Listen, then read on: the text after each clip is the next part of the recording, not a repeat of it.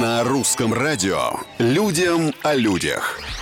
Всем привет! С вами Петр Кузнецов и необычные истории жизни, казалось бы, обычных людей. В Китае появился аналог мужа на час. Модернизированный, скажем так. Торговые центры предлагают посетительницам бойфрендов на прокат. Живые мужчины выставлены на витринах в больших розовых коробках, напоминающих кукольные. На них дорогие костюмы, галстуки, ботинки хорошие, а рядом электронный код. Через мобильное приложение он активируется и, пожалуйте, человек ходит с вами по магазинам, носит пакеты, фотографирует, если надо, оценивает новые покупки.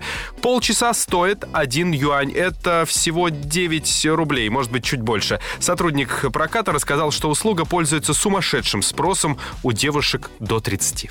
Людям о людях. Пилот одной американской авиакомпании купил пиццу всем пассажирам самолета, потому что самолет вынужден был сменить курс из-за непогоды. Лайнер, летевший из Лос-Анджелеса в Даллас, перенаправили в другой город. В результате 160 пассажиров застряли в аэропорту. И тогда капитан Джефф Рейнс, запомните этого джентльмена, чтобы как-то утешить, развеселить, накормить разочарованных туристов, заказал 40 коробок пиццы. Его жест очень тронул коллег и путешественников. На сегодня все, а совсем скоро уже новые истории, новые герои. Пока.